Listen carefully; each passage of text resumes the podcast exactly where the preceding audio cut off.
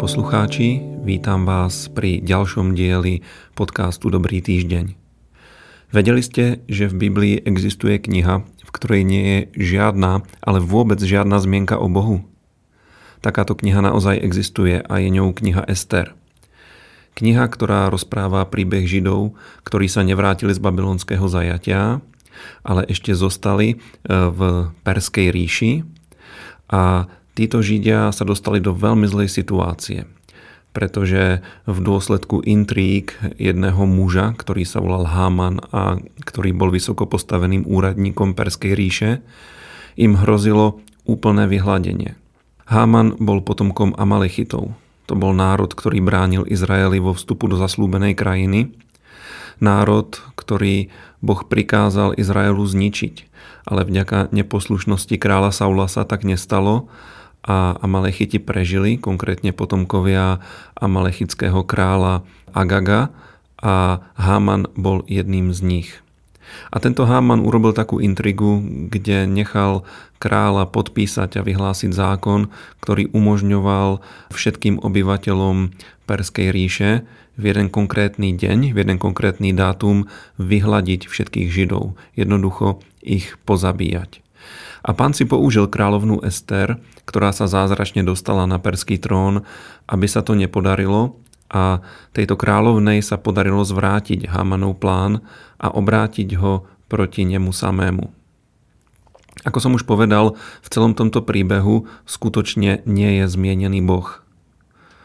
Slávny reformátor Martin Luther dokonca kvôli tomu navrhoval, aby bola táto kniha vyradená z Biblie. Zaujímavé však je, že v tejto knihe sa Božie meno predsa len vyskytuje.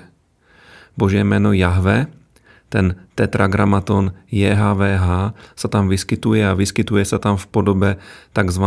akrostichu. Akrostich je text, v ktorom začiatočné alebo koncové písmena jednotlivých slov dávajú význam. Poviem vám jeden konkrétny príklad. Keď po grécky poviete Ježiš Kristus, Syn Boží Spasiteľ, tak to znie následovne. Jezus Christos, Theuhios Soter. A keď zoberete počiatečné písmena všetkých týchto slov, tak vám vyjde grécké slovo ichtis.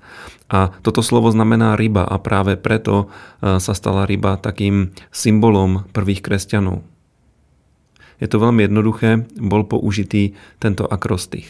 A predstavte si, že v príbehu o kráľovnej Ester tento akrostich Jahve, Božieho mena, sa vyskytuje až 4 krát.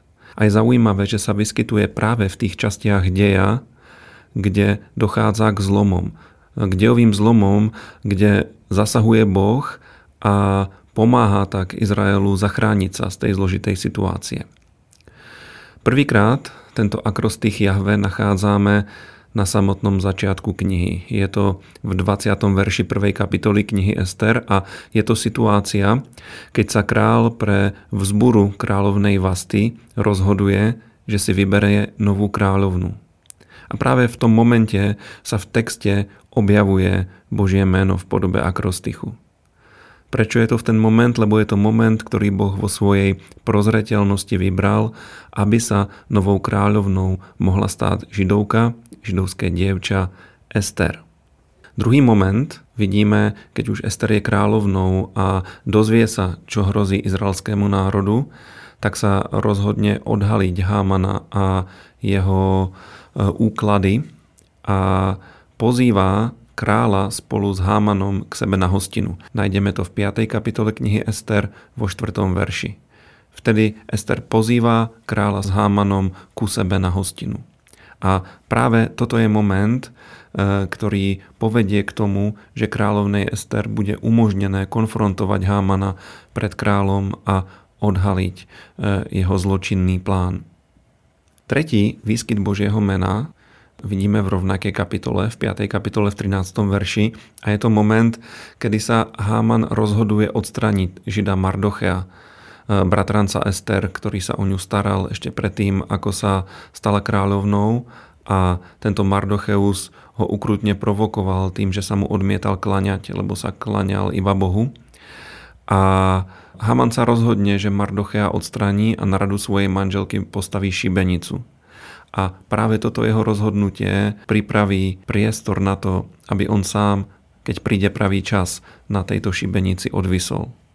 A štvrté miesto, kde je ukryté Božie meno, nachádzame v 7. kapitole knihy Ester a je to moment, kedy Haman pochopí, že je s ním koniec. Že bol odhalený jeho zlý zámer a už nemá žiadnu šancu a e, Boh sa týmto osláví a dovedie celý príbeh knihy Ester do veľmi dobrého konca. Takže štyrikrát je tam ukryté Božie meno. A predstavte si, že tam je ešte piatý akrostich. Tento akrostich neobsahuje Božie meno Jahve, ale obsahuje iný variant Božieho mena. Výklad Božieho mena, ktorý Boh zjavil Mojžišovi, e, keď sa mu ukázal na vrchu Sinaj v horiacom kry. Je to hebrejské slovo ehie, ktoré znamená som. A aj toto sa nachádza v 7. kapitole knihy Ester a je to ten moment, kde sa král Ahasver pýta kráľovnej Ester, že kto je to a kde je ten, ktorý je taký zlý, že chcel vykonať takúto vec. Takže keď kráľa to zaujme a král sa snaží spoznať pravdu a odhaliť toho zločinca, tak vtedy rovnako zasahuje Boh. A priatelia, prečo som vám toto tak, takto zložito teraz rozprával? No pretože kniha Ester sa veľmi podobá nášmu životu. Boha nevidíme. Niekedy ho ani necítime a neprežívame a napriek tomu naše životy bežia a Boh do nich zasahuje. Intervenuje svojou častou pomocou, svojou starosťou o naše životy. A kniha Ester je takým ponaučením, že aj keď ho nevidíme, tak tu je, možno je dobre ukrytý e, za okolnostiami nášho života, ale môžeme sa na ňo vždycky spolahnúť.